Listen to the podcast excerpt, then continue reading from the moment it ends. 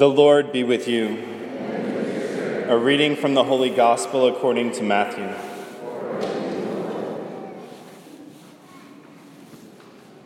The Pharisees went off and plotted how they might entrap Jesus in speech.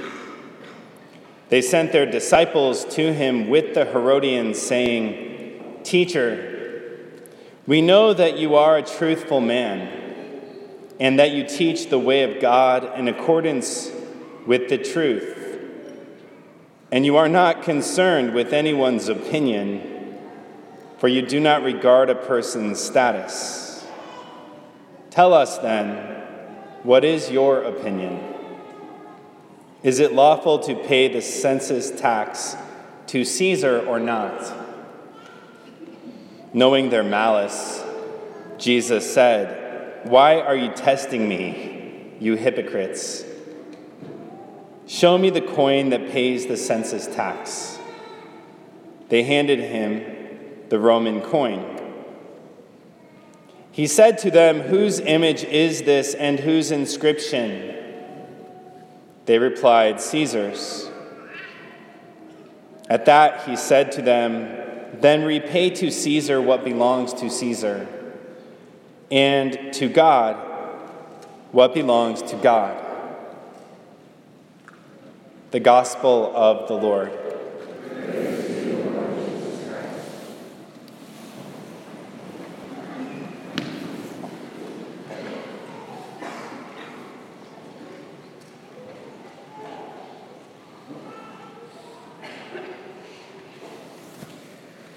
So, over the last few weeks, we've heard Jesus talking to specifically the Pharisees, and many of the parables that he's been using have been directed at the Pharisees.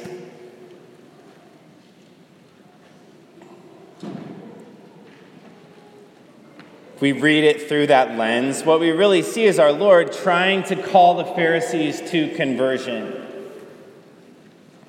pointing out to them the contradictions in the way that they're living their lives pointing out to them that they really don't know who he is. And they're not recognizing who he is. Tax collectors and sinners are entering into the kingdom of God before you because they're recognizing who I am. And we have to believe that Jesus has a desire for the Pharisees' conversion. And his proclamation of the kingdom, it does what it does in our own lives and in our own hearts. It just kind of agitates them. Matthew's gospel is really centered on the proclamation of the gospel to the Jews.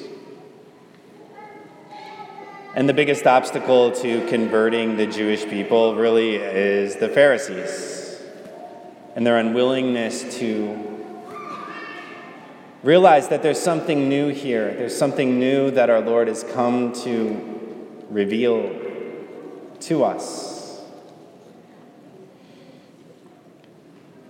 And so the scene in today's gospel, it's not foreign to a lot of our experiences. The Pharisees are feeling agitated. They grab some of their disciples and they grab the Herodians who are really faithful to the Roman state and they plot how they might entrap Jesus in his speech. And so they go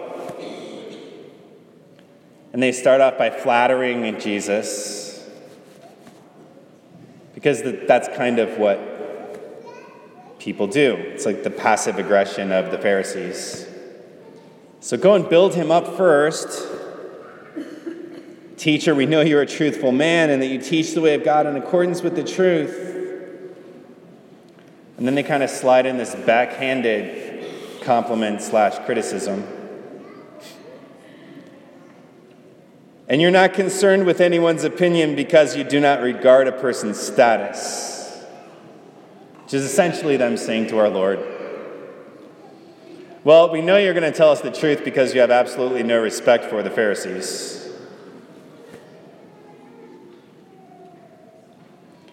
And then they present him with this question of whether to pay the census tax.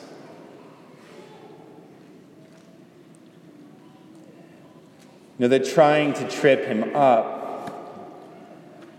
by getting him to talk about politics. And so our Lord's response to them is, is really very clear in how he's trying to redirect them back to the gospel message. Repay to Caesar what is Caesar's, and to God what belongs to God. Because our Lord came to proclaim the kingdom of God, He came to set captives free, He came to bring healing and redemption. And then the Pharisees are trying to distract him by getting him involved in political conversations.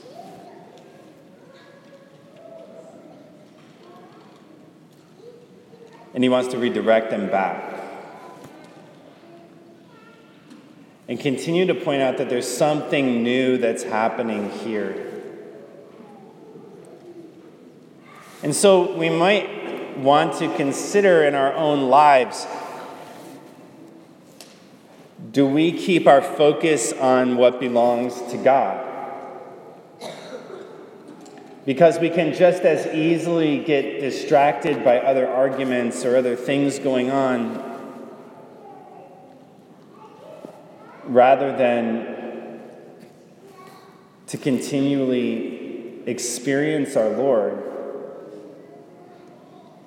and receive what He came into the world to give us.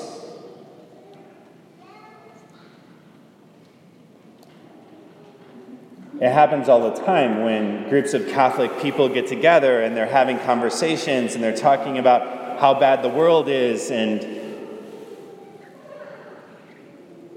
political things and marriage laws changed and what can we do about that and pro life law and what can we do about that. And those things are good, they're good conversations to have, but at the core, how many times do groups of Catholic friends get together and talk about whether or not they actually are surrendering their life to our Lord and what our Lord is doing in their life? And are they falling more in love with Jesus? And like, are they really experiencing the freedom that Jesus has come to proclaim? It happens oftentimes among clergy. When I'll ask a brother priest, you know, what's going on in your life right now? And his answer is, Well, we're working on this building project, and I'm trying to figure out how to pay my teachers, and I'm trying to figure out, you know, better ways to do administration.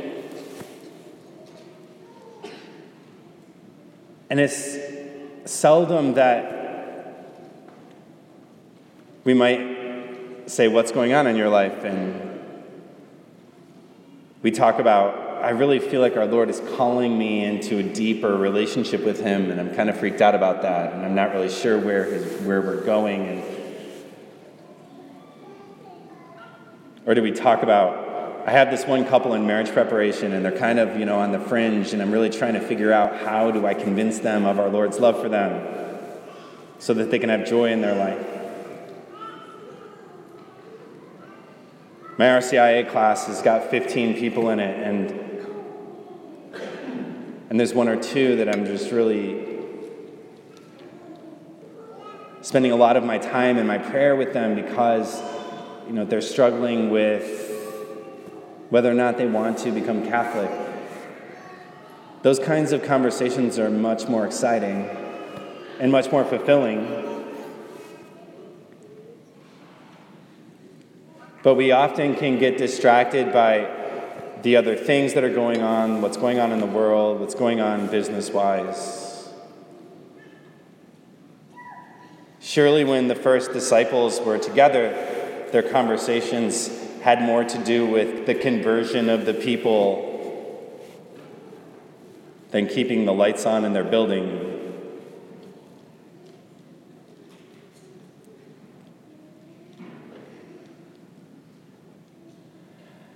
And in order to have those kinds of conversations, we have to check the priorities in our own hearts and ask ourselves Am I trying to experience our Lord as somebody new? Or am I like the Pharisees who I kind of think I already know everything and this has become routine for me?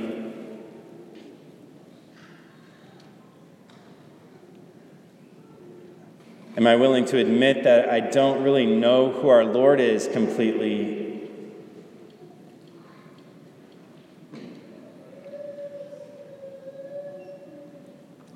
But my desire is to fall more in love with Him and allow something different to happen in my life.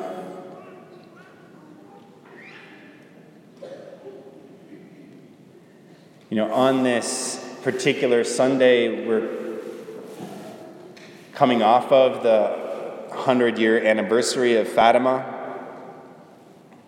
One of my spiritual directors came and saw me, and they said, so it's 100 years after Fatima, and at Fatima, the devil, of Mary revealed that the devil was going to have a 100 year reign.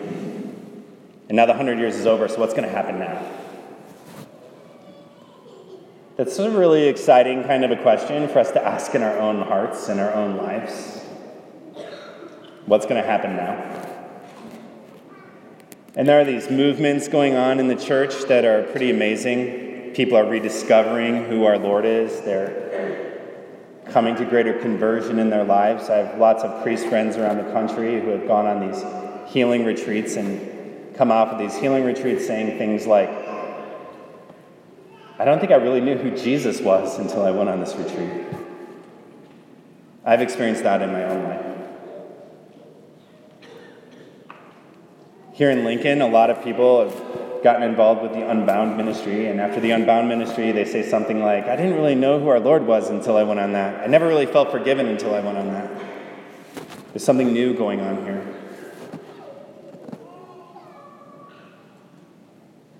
There's this movement of the Holy Spirit that's bringing about greater conversion and greater fidelity among our people. It's our Lord's breaking through that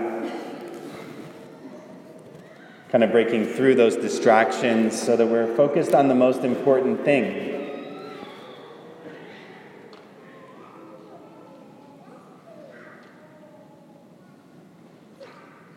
So that we truly can give to God what belongs to God,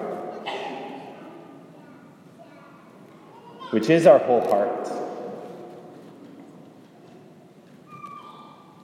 Today is the feast day of John Paul II.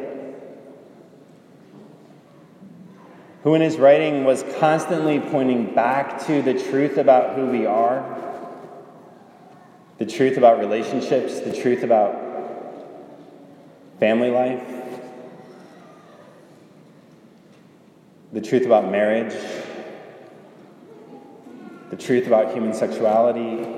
And he wrote lots of documents. He wrote social justice documents talking about law. He wrote Evangelium Vitae talking about life issues. He wrote on all those things, but at the core, there was always this calling back to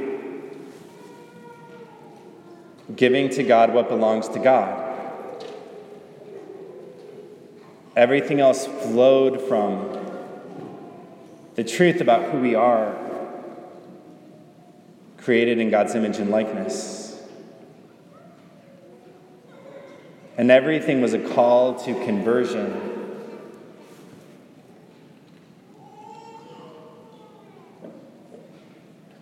Even Pope Francis can be similar. You know, he wrote this really long document on the environment, which lots of people appreciate, and people outside of the church are reading it, and liberal people are reading it, talking about preserving the ecosystem. And then he gets, after this long document, it kind of is able to insert that there's an ecosystem of the family that also needs to be preserved. And he spoke very clearly in that document about the truth about men and women being created in the image of God and gender. And that the affirmation of gender dysphoria is really a rejection of the family ecosystem.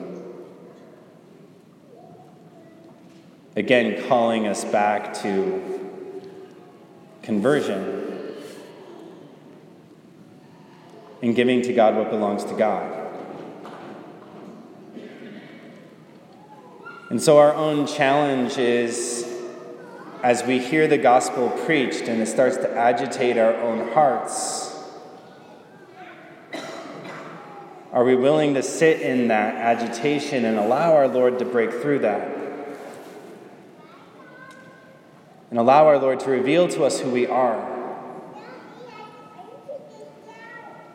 So that the most important thing in our lives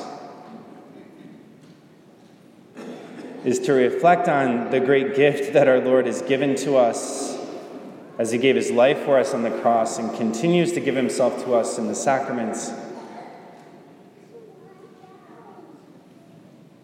As we reflect on that, to be able to give Him what belongs to Him. To give Him our hearts our minds, our imaginations, our bodies.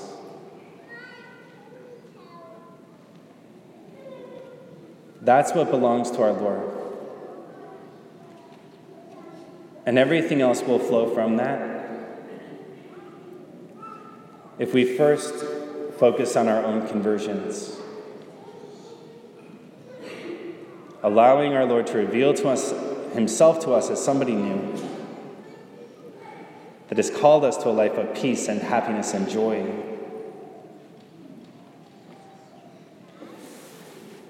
And so today, let us pray that our Lord remove from us all distraction, that He help us to focus on the main thing, and that we come to encounter Him in a new and profound way that will bring transformation to our own hearts, to our families,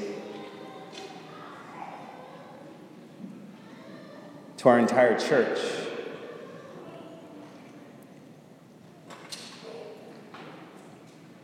So that we be a witness to the world that surrounds us.